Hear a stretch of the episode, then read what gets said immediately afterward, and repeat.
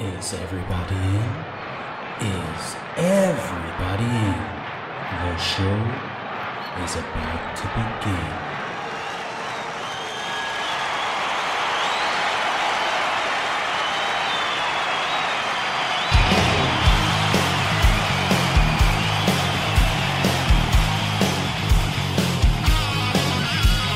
Welcome to the podcast, concerts that made us, interviews and stories, tales from the bus. We love taking you back to when it all went down. The greatest live shows and the cheering crowd sound. It's concerts, concerts that made us, concerts that made us.com. Welcome to August's highlights. If you missed any of the great episodes throughout August, then this one is for you. So sit back, relax, and let's get on with the show.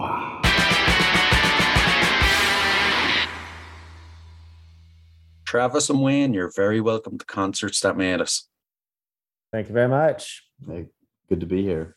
I'm delighted to have you. I'm delighted to share Utopia Fest with the listeners. Thank you, man. Uh, yeah, we really appreciate uh, getting the, the word out there, and we're, we're excited to share about it. Now, before we get to Utopia Fest, I have to ask, what's your earliest musical memory? Hmm. Earliest musical memory.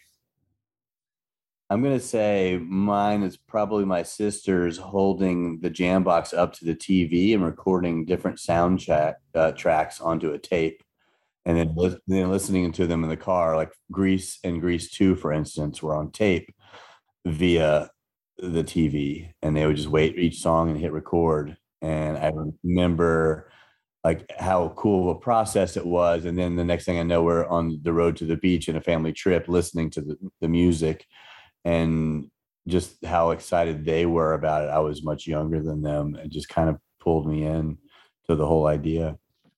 Ah, I'm gonna say I don't know. My I come from like a, just a really musical family. My mom and her uh, sisters were, were always singing, and they were like big in like the church choir and whatnot. And I like grew up, you know, in the church world, so that's probably where uh, I experienced it the most at first. But uh, yeah, we I was living out in Utopia, which is like a pretty remote place, so uh, my exposure to a lot of music was pretty limited. But I I don't know. I just remember getting into like you know the alternative and like grunge rock phase and all that uh, just through like the, the two radio stations uh, that we would get out there. And um, and then uh, yeah we I remember being uh, like a first adopter of like Napster and LimeWire and like burning CDs and stuff. And I started being like one of the providers of like burn CDs in in high school and stuff. But um yeah I don't know. It's hard to say the very first but geez, the, the good old days of sharing music that way, huh? right Yeah. and what was a point in your early life then that made you realize you wanted to work in the music industry? Uh, for me, I honestly had no real desire to. I don't know. I, it was hard for me to pick a, a clear path for uh, most of like my school years, and I just I went. I so I grew up out in Utopia, and then went to uh, Texas State University in San Marcos, which is just south of Austin, and just kind of got into a communications degree. Just wasn't really sure what I was going to do with it. Um, but I don't know. I, just kind of fell into doing the festival thing because I mean, I loved um, going to shows, uh, music, playing shows, and I started like working security at, at concerts as a as a side gig, and and I just kind of got to know a lot of really great musicians and bands, and then I don't know, I just one day kind of clicked to like what a great spot uh, my family had out in Utopia, Texas. Um, the ranch that's been in my family for generations now, and just how fortunate we were to to have it. And I wanted to invite friends out there, but I also wanted to like bring this music experience to Utopia. So we just invited like everyone we could and had like nine bands out there on a Saturday and just had like a little 200 person pasture party. And I didn't really think much of it or have big plans for it, but uh, I just wanted to make it a little bit bigger and better every year.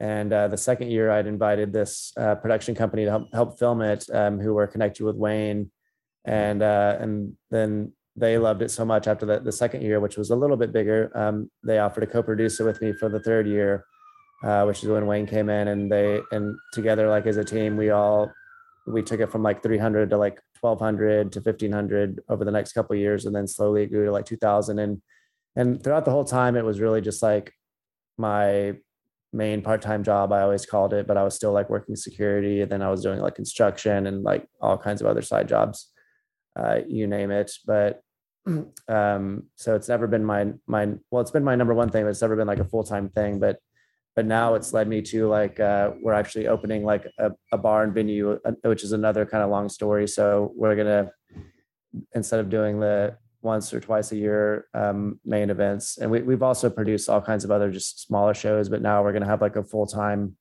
home for music um, here in buda which is just south of austin. Um, that's that's the shortest version possible but i don't know what would you say after your story wayne? Yeah. Um, I mean, I was in theater growing up, and so I always loved being around a stage and performances and musical theater. And then in college, I started playing music with some friends. Um, actually took a break from education for a year just to, to try to be in a band, which was unsuccessful, but it got me hooked on the idea. And then so I, I had bands throughout the rest of college.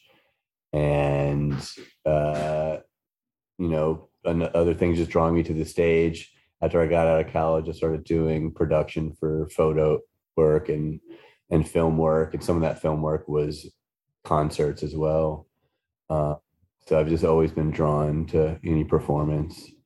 Um, I feel like I've been throwing parties since I was 17. We would throw theme parties out at friends' houses who didn't have parents or parents were away. Um, and just sort of trying to make it better and more efficient every time and uh, just try to i don't know i think the whole goal is to have everyone have a good time feel accepted and, and be as safe as possible you mentioned that the the ranch has been in your family for a hundred years was right. it you know i have this image we don't have ranches over over in europe unfortunately but hmm. uh, i have this image that people that own ranches are very, especially for that long, are very traditional.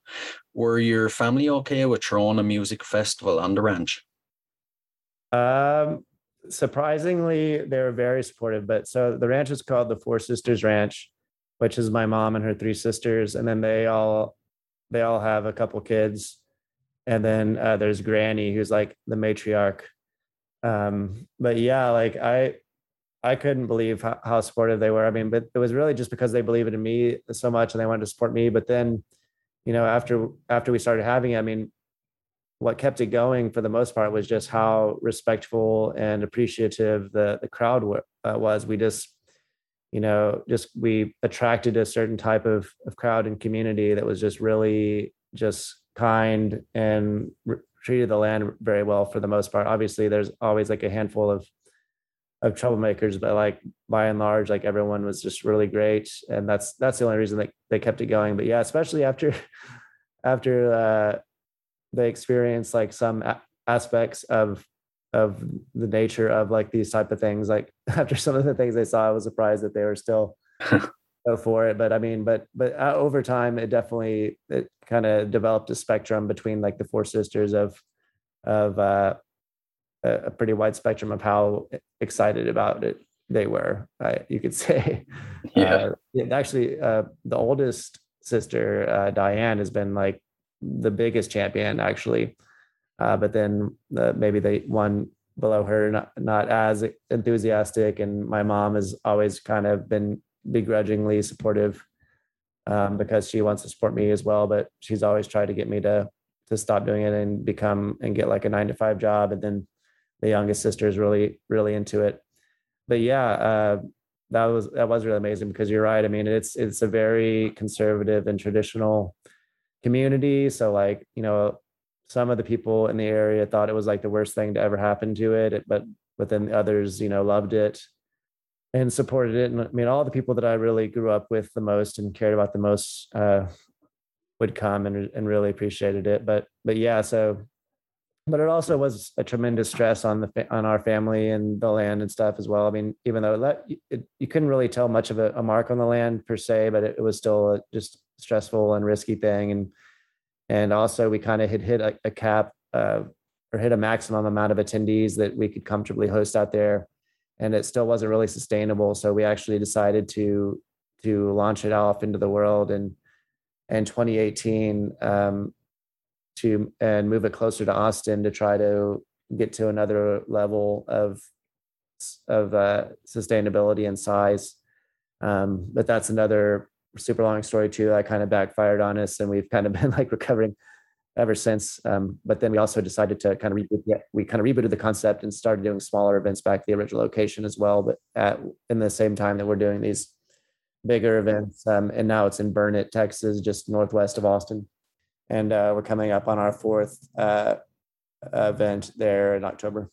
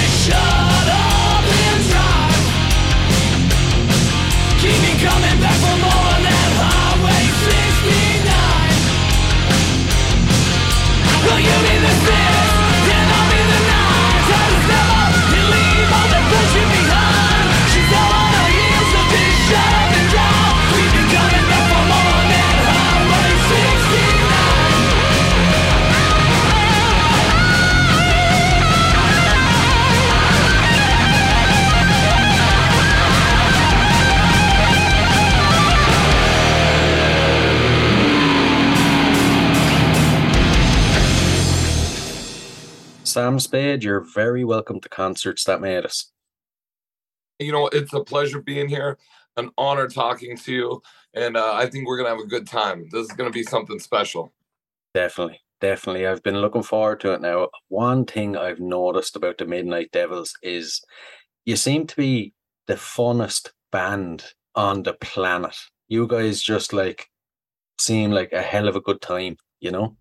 I, I, appreciate you saying that, and that's exactly what we're going for. We're uh, uh, not a lot of bands have the balls to to dress like we dress, to put on lipstick and glitter and step up up on stage. But I really think that that especially in this day and age, with everything that's going on, we need this type of action. We need this type of fun more than we ever did before. And I really think that the Midnight Devils lends itself to this this freedom of creativity, of sexuality, of of, of anything that you want to do.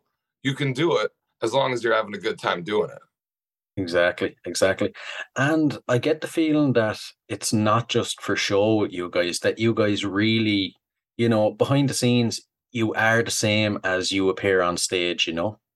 Yes, absolutely. You're completely right. There's not a huge, huge difference from the way we look when we walk into the club. You know, we, we still wear our leather jackets. We still got our, our Ramones patches and, and our Kiss patches and everything like that. We still wear those every day because to us that's what rock and roll is and it's always been like that. You wear your your t-shirt proudly every day because that's your favorite band and that's what you listen to. And it's it there's a realness that is uh it comes through to the audience and it comes through to the people listening to the people watching the shows. There's a realness that is what rock and roll is. And jimmy mess they call him jimmy mess for a reason he's really like that he's one rock and roll you know he's the wildest rock and roll dude there is with this just free spirit uh, uh just maniac personality and i think it totally translates to the songs to the show to the whole environment i always believe as well that if you're faking it, the fans will see through it straight away. You're completely right, and and uh, you know you've seen a, a million bands with, let's say, guys that wear wigs or guys that have backing tracks. That fakeness, the audience knows immediately. And so for us, it's like, how how real can we make this? How can we push ourselves out of even our comfort zones into what we think we want, what we think our fans would want? Where there's no backing tracks, there's nothing. Everything's live on stage. You know, the songs are written. All the songs from the album were written from experiences that we had uh, on the road uh, touring, supporting our heroes. And so it's a really cool look at at kind of what being in a band is like, or uh, being on the road. But it's still very relatable to uh, to people in everyday life. Uh, what was the the recording process like for the for the record? Was it did you do it during the pandemic? Was it after the pandemic? Yeah, it, it uh so what happened was is that we had uh, we landed this dream tour. We are opening for the Choir Boys. We get a, a call from our management say, "Okay, you guys are going to open for the Choir Boys for a month across the United States and Canada." We're like, "This is it, man. We've made it. Like we've made uh, another level, another goal." And so we got on the tour. The tour was going great. We did two weeks, and the pandemic hit and shut everything down. And I go, "Well, this sucks, but we have to take this time uh, to to really we got you got to seize the moment seize this time and do something productive and positive with uh, all the negativity as the world shuts down. So we recorded all the songs, we demoed all the songs in Omaha at a small studio. We wrote all the songs in a basement at Sniper's Basement, and then shipped those all off to Chicago. Uh, they, they got the songs there, and we drove. It's about seven hours from Omaha to Chicago. We drove out to Chicago and did all the tracks, laid the tracks down at Chip's house uh, over a week or so. We did the drums, the guitars. I went in and did the vocals. And and the day that we we recorded Highway 69, which is like another one of the singles that we put out. It's the single that everybody's talking about. Is the day that there was a knock on the door and Donnie Vie from Enuff Z'Nuff, the original lead singer from Enuff Z'Nuff, walks in the door, and I'm just like starstruck, completely blown away. You know, and Donnie Vie's like sitting there going, "Play the song, bro. I want to hear it." And I was like, man, this is insane. I got Donnie Vie and Chip here, both listening to the song Highway 69. It was so surreal and so cool. I'd say so. I'd say so. Literally the stuff of dreams, huh? Yeah, absolutely. I I was. It makes me. I I don't get starstruck. Well, I do get starstruck, but in a different way. I just shut up. Like I don't say anything. because I don't want to say something stupid or ruin the moment, you know. Yeah. So I just kind of sat there and I was like, okay, man, 16 year old me would be kicking myself just thinking Donnie Vie and Chip Z'Nuff here listen to the new single. oh man, oh man. We'll uh, we'll jump back into your history uh, a bit now to give the listeners a taste of where you came from. So you're from Nebraska. Some of the band Yep. are from Chicago. What, if you can, what was your earliest musical memory?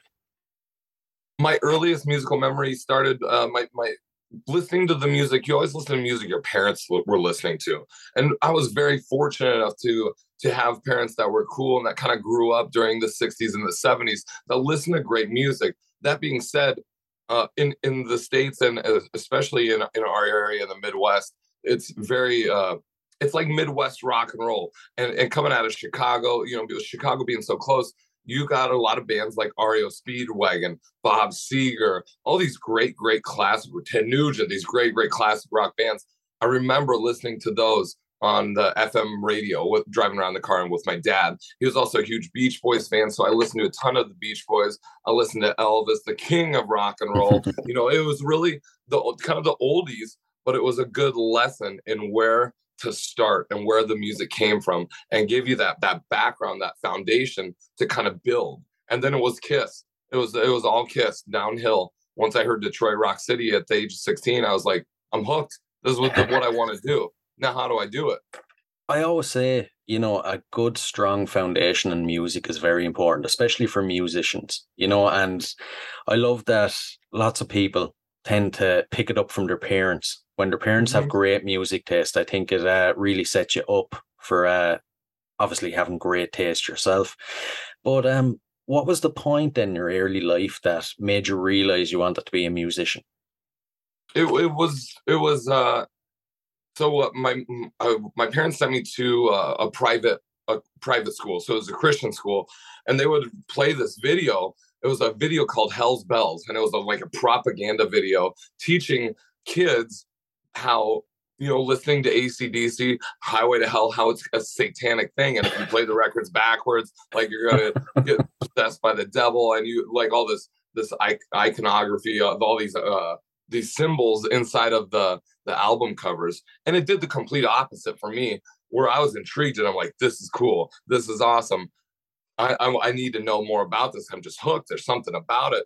My buddy brought in kiss detroit rock city and i was like i found what i've been looking for and i was kind of an outcast kid i was you know searching for something searching for my place and finding kiss kind of gave me that place then i realized that there's this whole this whole world of rock and roll, this whole world of people that are, feel exactly the same way I do, that are looking for a place, and we have that place, and that's in music. So I, I just dived in headfirst, didn't even think about it. My parents bought me a guitar, and I, I was like, this is my ticket to kind of get out of Nebraska and to see the world and, and to meet girls and have a good time and go on the road and and just be able to to not have a real job. That was always the goal.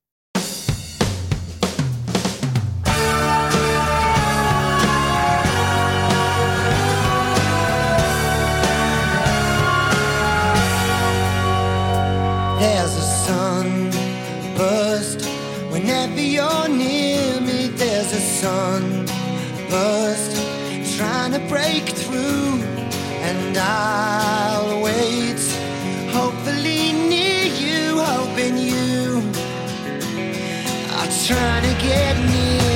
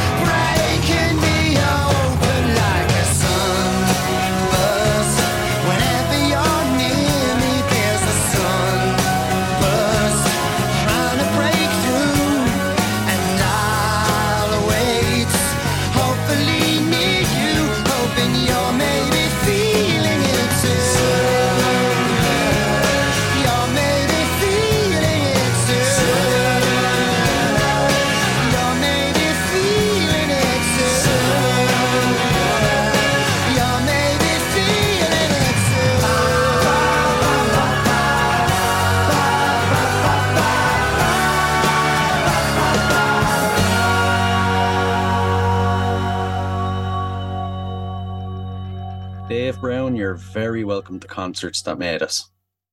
Thanks very much for having me. Thanks a million.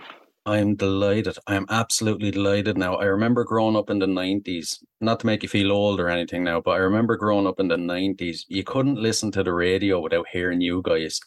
And you were hugely successful. I mean, you toured with Bon Jovi, Meatloaf, The Corrs. You even count Elton John as a fan. He bought a box of your CDs to give out to friends and family. I mean, Yeah. you seem to have done it all. Yeah, I mean, look, we had a we we had a great time. I it's it's like a I, you know, I do listen to a lot of podcasts now, and and one thing that seems to be quite uh, uh, across the board is that people don't really realize at the time that things are happening. You know, so we were just working. Yeah, don't get me wrong, we were having a great time. We were enjoying ourselves and playing and writing, and but you know, when you're in the thick of all that work and and and you're just going from one tour to another, it's you know. Put it this way: if it happened again now, I think we'd all be looking around a lot more. I'd say so. I'd say Yeah. so. So one thing I love to do is I love to start at the very beginning and see how your story started and how you got to where you are today. So if you can now, can you remember your very first musical memory?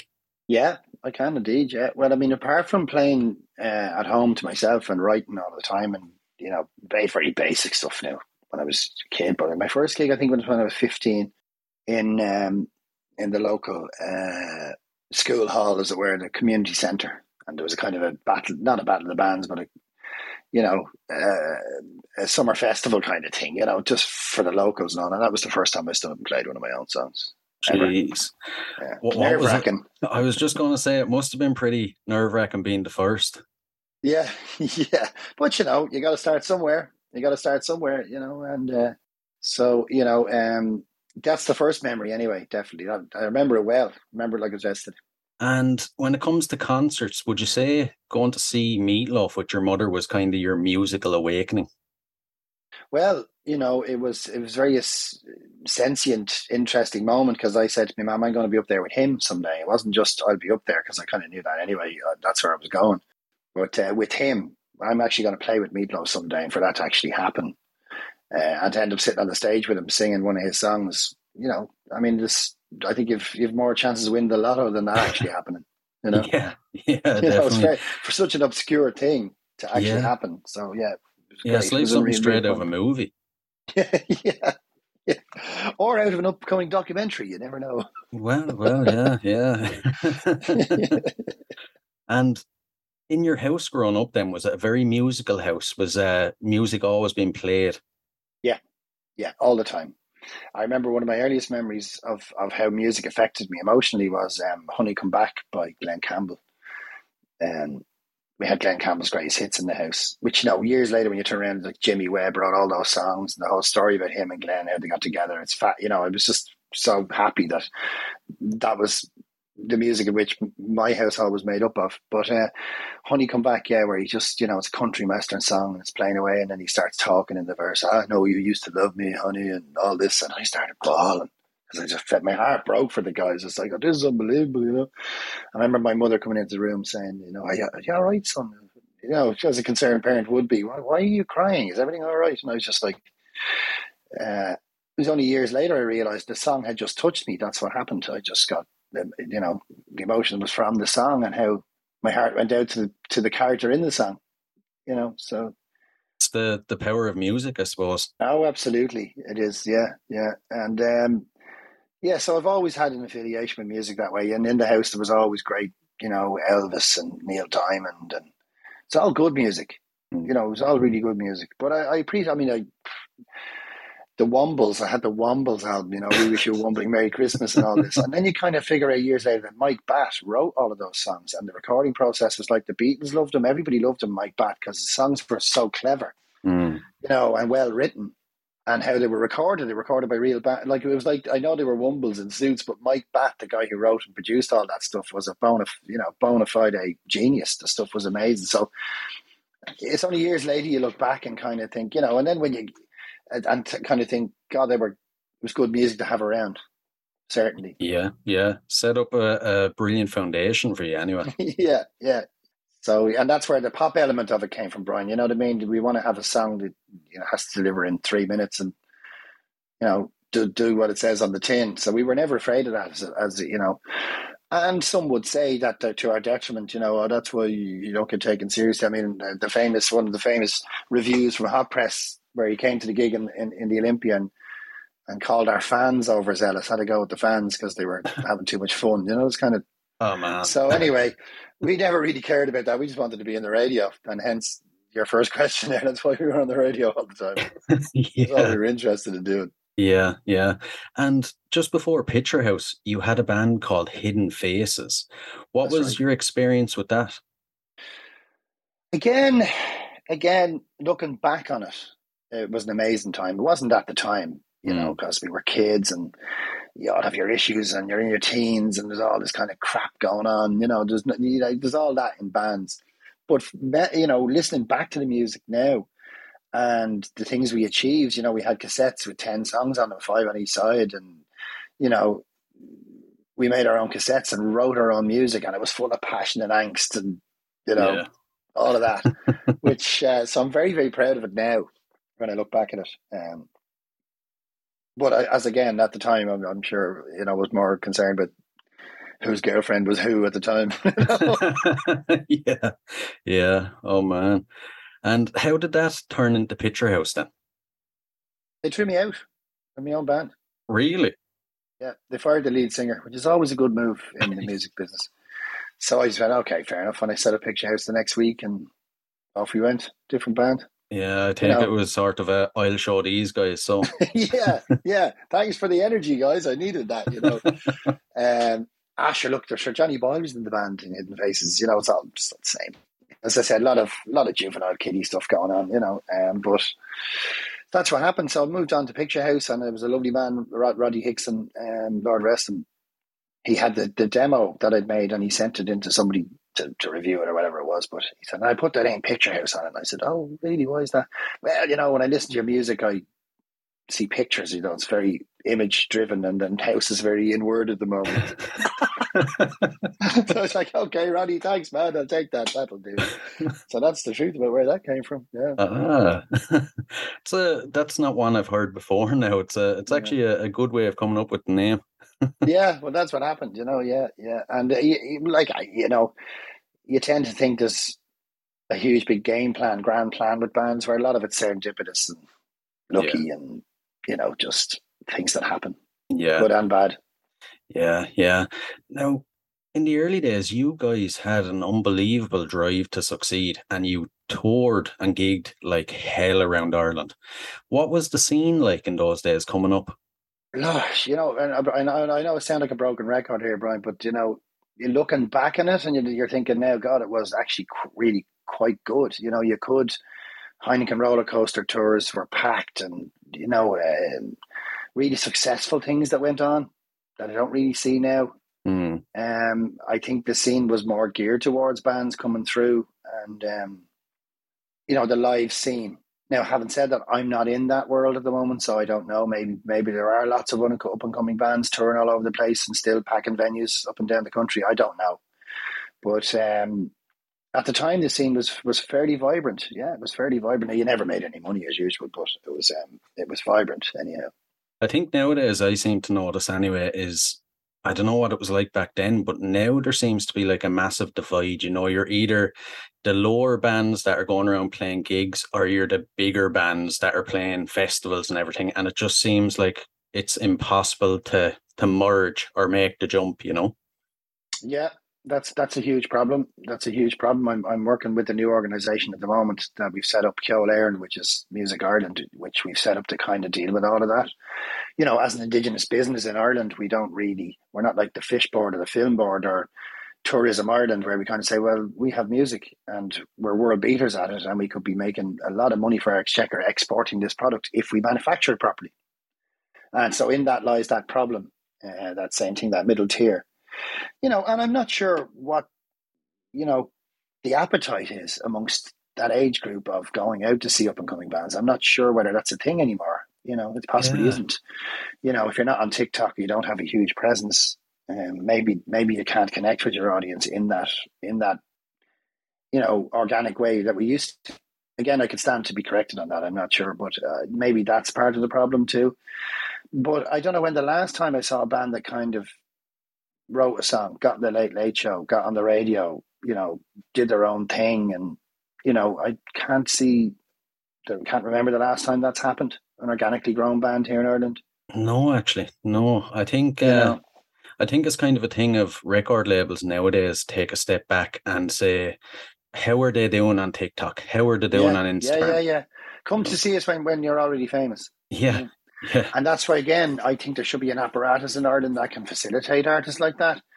I mean, I know it's not like going and pressing CDs and putting them in the record shops and any of that doesn't work, but you know, you could have, could be an appetite in Ireland for a lot of people that kind of think, you know, well, I'll go onto Kildare website this week and see what's up and coming, and I'll buy that track for 99 cents because it doesn't bother me anyway, and the artist gets the 99 cents, you know, stuff like that Yeah. where you know anyway brian it's in it's a whole other conversation all of that to try and get into it. But i mean at the time the- you know the scene was very vibrant. We played in the Baggot Inn and the new inn and you know the white horse down on the on, on, on the quays and you know you could play in Ireland. You could be playing every night of the week if you wanted to. I, I- know what you mean. And as opposed to doing a pub gig with covers Hmm. for nothing these were gigs with original artists writing their own stuff. Yeah, yeah. And there was a lot of it around everyone I knew was in a band you know I suppose when you're when you're in the scene, you it would be like well, that. that's- yeah, yeah, that's like the butcher guy. Everybody I know is a butcher.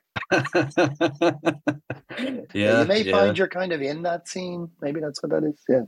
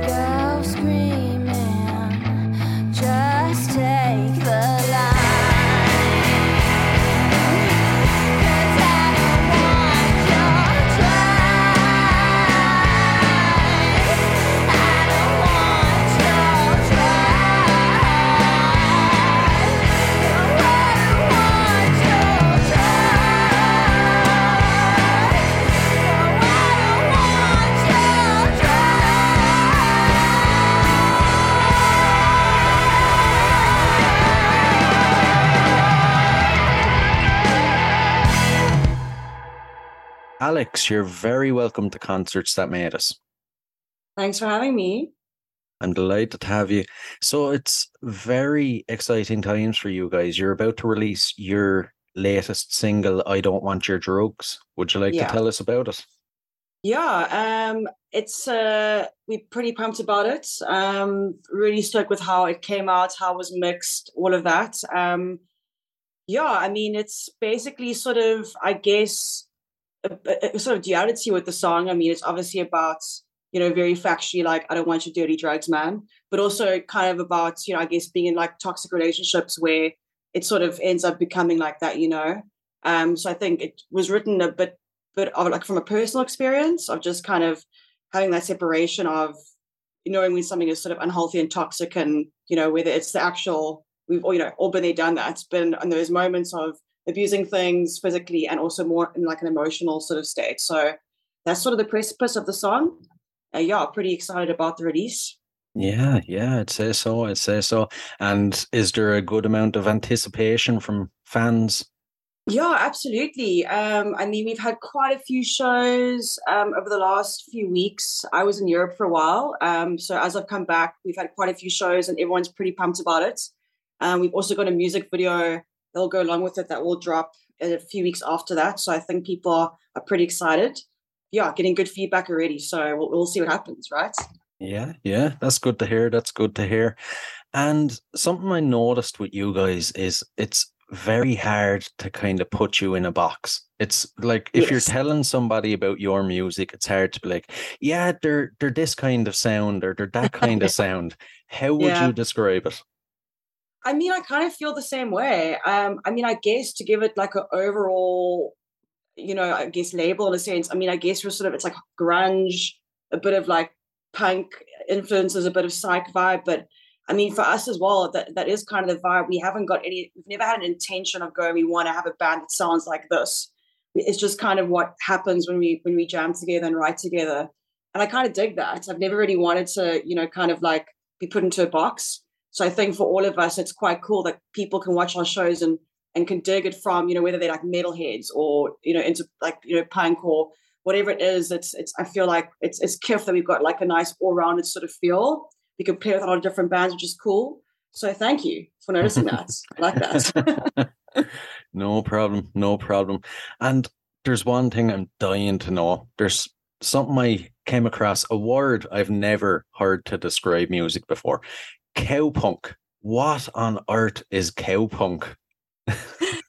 I mean, you know, that was more like my guitarist. Um, like he he started just researching different bands um, and came across this like genre of cowpunk and sort of I guess you know um, my guitarist and myself we used to play like country projects together, a lot of like country stuff and uh, and uh, I come from also like a very like underground punk background, so yeah, I mean I grew up playing in punk bands from when I was sixteen, so it's kind of this thing of going. We found this little genre of people that kind of mix country with punk that's not quite like folk punk it's got more of a country vibe but it's also like bluesy and like psyche. And so he was like hey man we found our people. And i was like sick. But i mean from then we were really divulged into a whole different direction so it's it's not even it's not even car punk anymore. I'm not sure what- right, right. yeah. And the story of the band then, it was born out of initially it was born out of lockdown. But Yeah. how did you get from, you know, starting off your solo EP to having We Kill Cowboys? I mean, it's uh, I've always played in in bands. You know, my whole life. I I've never really felt that like I'm sort of inkling towards being a solo artist. But I think after about three years of just having a complete fucking, can I swear? Is that You can. Okay. You can. uh, a writer's block. Um, you know, like COVID was like this thing of going, no excuses, everyone's busy, you're forced now to like just just start writing, just get over yourself. And that sort of evolved into my solo stuff. And I love doing it. Um, and obviously then starting to play shows again, playing on my own. It's just not this. I've always loved playing with people and having that like family vibe and just, you know, tightness together and creating music together. So I just wanted to play loud shit. I wanted to find dudes that would dig to jam. Um, and that was sort of the direction I went. It was, it kind of happened super organically.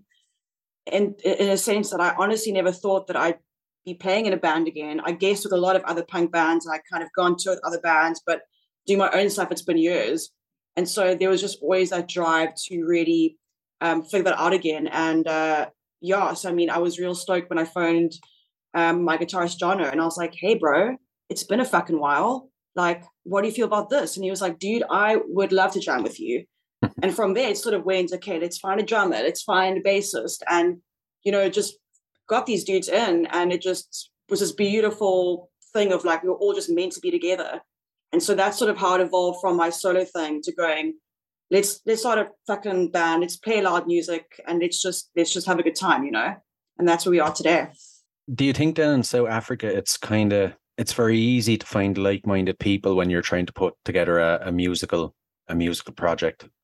Um, it's kind of I guess in a sense because we're you know it's not a huge country, um, and when it comes to um, you know I guess the more underground sort of scene of things, um, a lot of us have grown up together. We all played in bands from when we were like teenagers. Um, and so it's it's sort of even though we're all like in our 30s now, we still know each other. We don't always see each other, but there's people still jamming and doing things. So it definitely it comes to like also I mean a lot of people have moved away and are doing their own thing. So on one hand, it is kind of kind of like going tapping into like, hey, you know, what is he doing now? What is she doing now?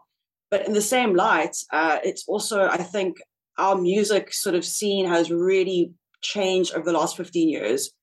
So in that light, it's also kind of tricky because you know a lot of people have gone into more electro stuff or gone into different genres of music. So and I think I don't know if it's like this in Europe or anywhere else, but trying to find fucking drummers is almost a nightmare. and in our country, it's like the hardest thing to find as a drummer, you know, because you got one dude playing in like seven bands. So um, I think with uh, with with us, it was just kind of I feel like we were all meant to be together, and I do kind of like I feel very grateful for that because I feel like there's a bit of like a universe sort of guided us together, you know, which was cool. Um, and I, I think for other bands, it's not always that simple, you know, to to find people are like minded, also on like a personal level, you know. So yeah. I definitely hear that. All right, I've uh, I've that's something that's the most common thing I come across is that drummers are very hard to find. It's like everybody wants to be, you know, the cool guitar player and they just forget about drums. yeah, I think it's also having to carry around, you know, 27 different little small items. Everyone's like, fuck that. I'll just be a vocalist. that's probably it, actually, yeah. yeah. I usually like to get a sense of how you got to where you are when it comes to music. So I'd like to dig into your history for a bit. Can you remember your very first musical memory?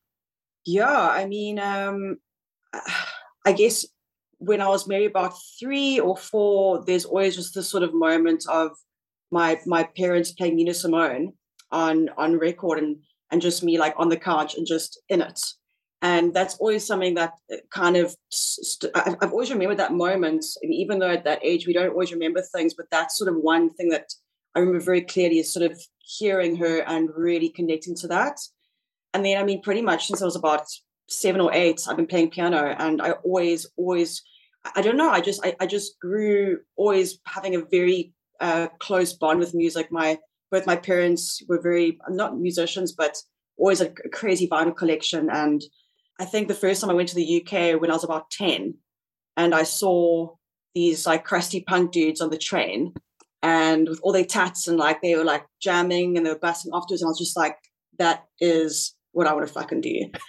and I, it's just always something I've just felt a very strong bond towards, man. It's kind of like very deep in my bones. So yeah, so from there it was kind of like learning to play piano and then, you know, I don't even know how I even got into the punk scene. I think it's just like meeting kids at school and sort of like, you know, hearing different music and sort of like sharing stuff and and just from there, um, yeah, really connecting to to punk and to um, I guess also sort of like like heavy blues, but like mostly punk. And from there, yeah, starting a starting a punk band when I was fifteen, and uh, yeah, I did a lot of cool shows. And it's I mean, from there, it's just been a fucking journey, man. Of just playing with a lot of other big bands and playing a lot of bands myself, doing a lot of tours and festivals and that kind of thing.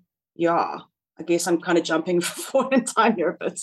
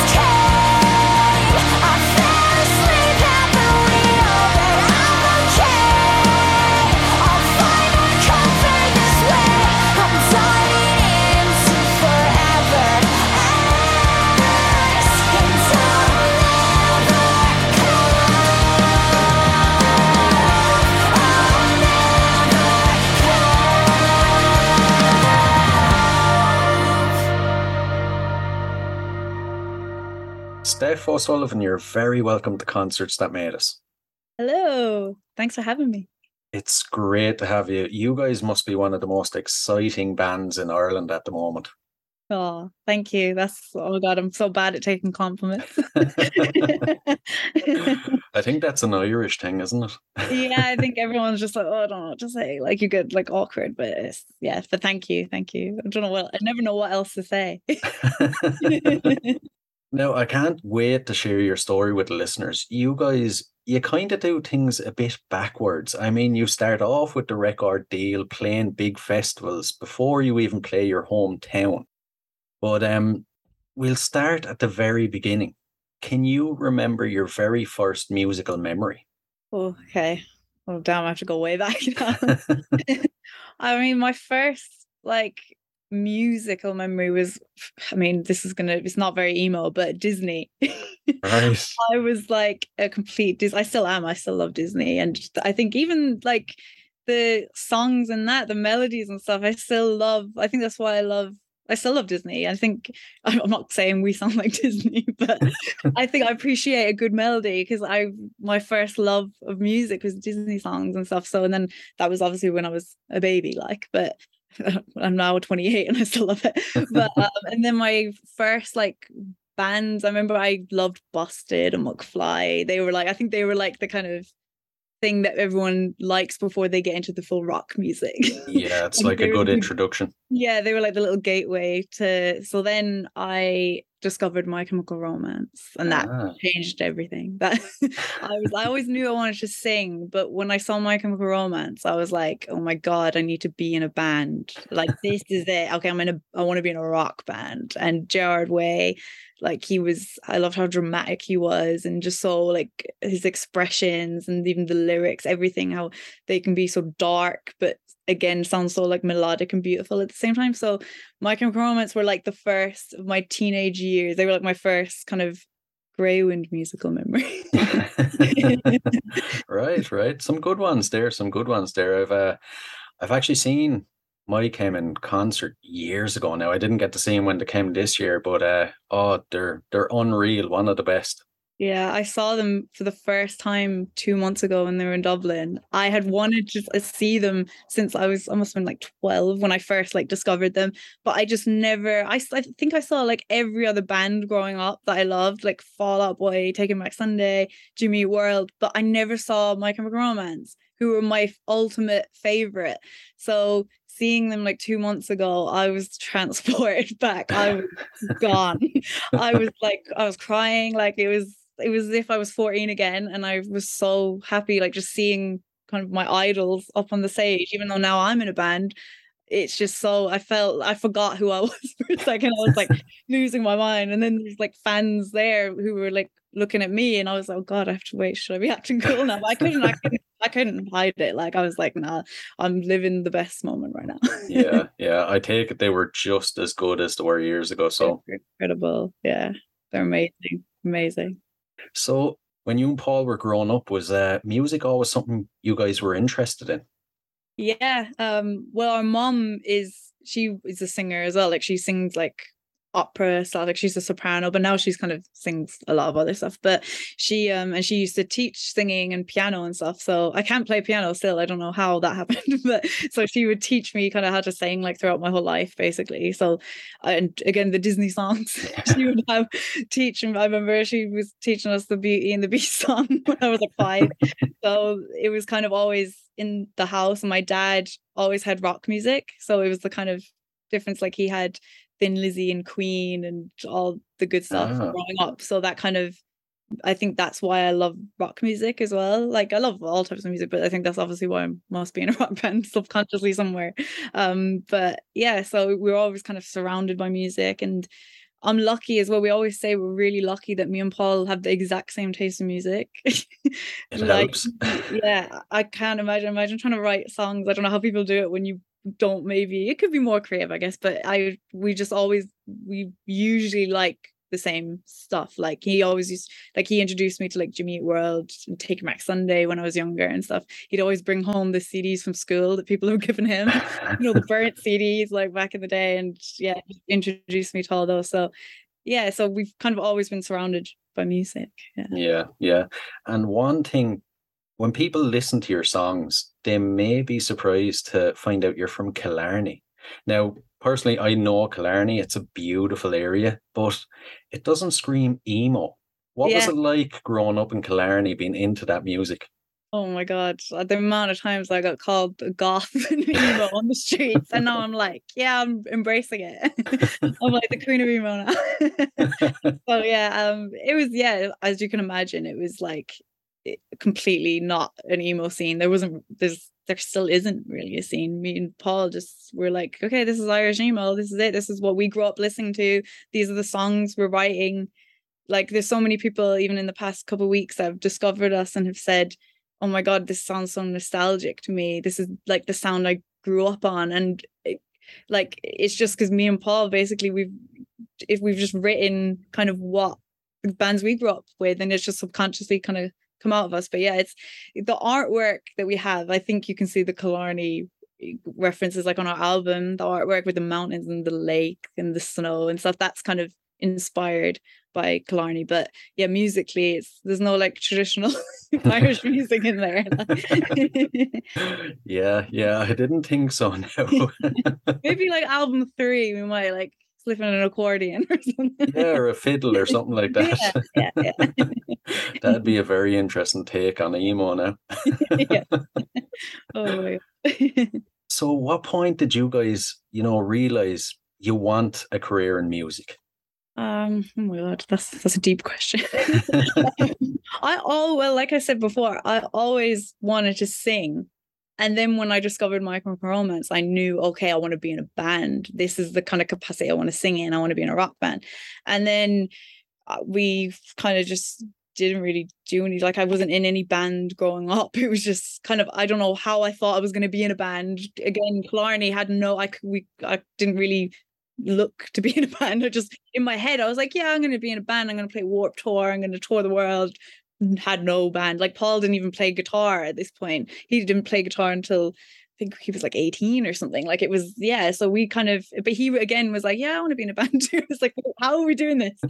like we're, we're not actively trying to be in a band, but we always like kind of wrote little songs, not really proper songs, but we'd be like, yeah, just little kind of crap songs. But um, and just for ourselves that we just literally sing like to each other like and then so then paul learned gu- guitar and he would be playing acoustic guitar and then we'd go busking in Killarney and we'd be sitting like on the floor like too scared to stand up. Like eventually we did stand up and then we would just be singing like Taking Back Sunday and like the Killers and stuff and there'd be people walking past like what are these two of these little goths? Like what are they doing? Like not knowing what we're singing and um yeah and then we basically then this story kind of turns a bit dark now but Right. basically lovely very emo.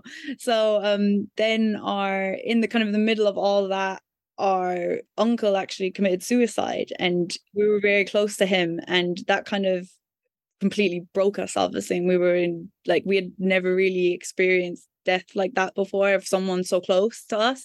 And it kind of really kind of woke us up to think okay wait we we need to do something with our lives like properly we would need to focus. I don't want to waste a minute doing something i never want to do. I want to be in a band. I want to tour the world. And we just kind of believed. And then paul i remember came to me one day and was like i have this rough like draft of the song afterthoughts. And he showed me and we were like oh okay that's good. I guess it's not bad.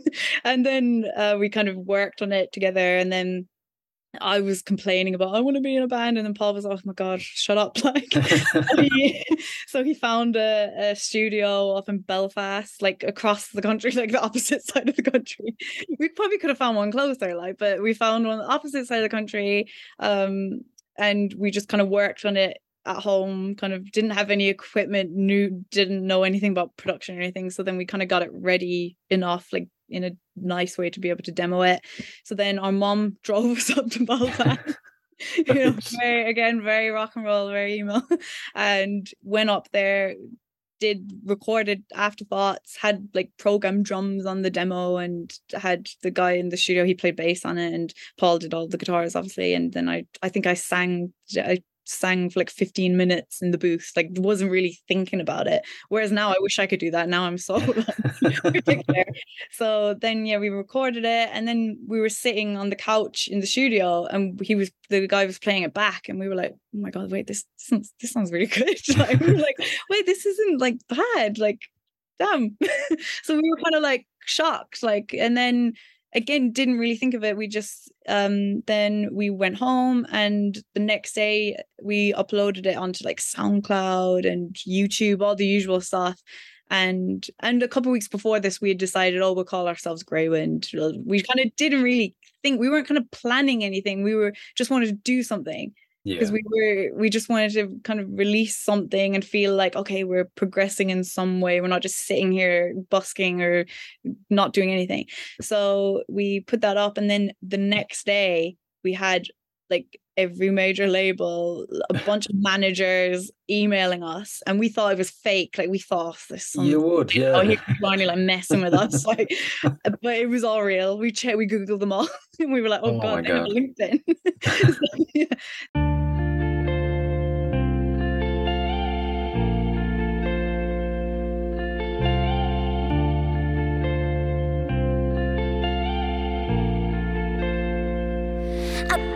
The clouds I've waited years to slay. If only clarity found me in my last mistake. I rise from the worst, rest from the depths of this instead. I'm swept onto rocks, a shipwreck, a mess. I find myself looking for what I have left. Back on the shore, I can't find your face. I follow fresh footprints back to my place.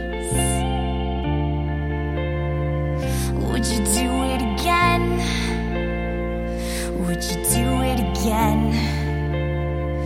Would you do it again? I found this kingdom myself.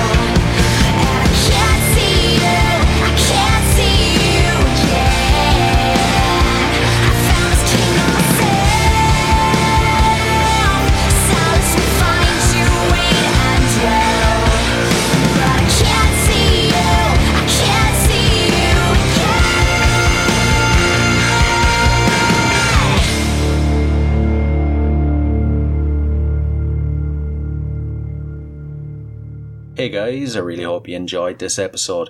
If you did, please rate and review us on iTunes and Spotify. And if you're interested in signing up to Band Builder Academy, use the link in the show notes below and enter the code CONCERTS and you'll receive 10% off. So, until next time, keep rocking.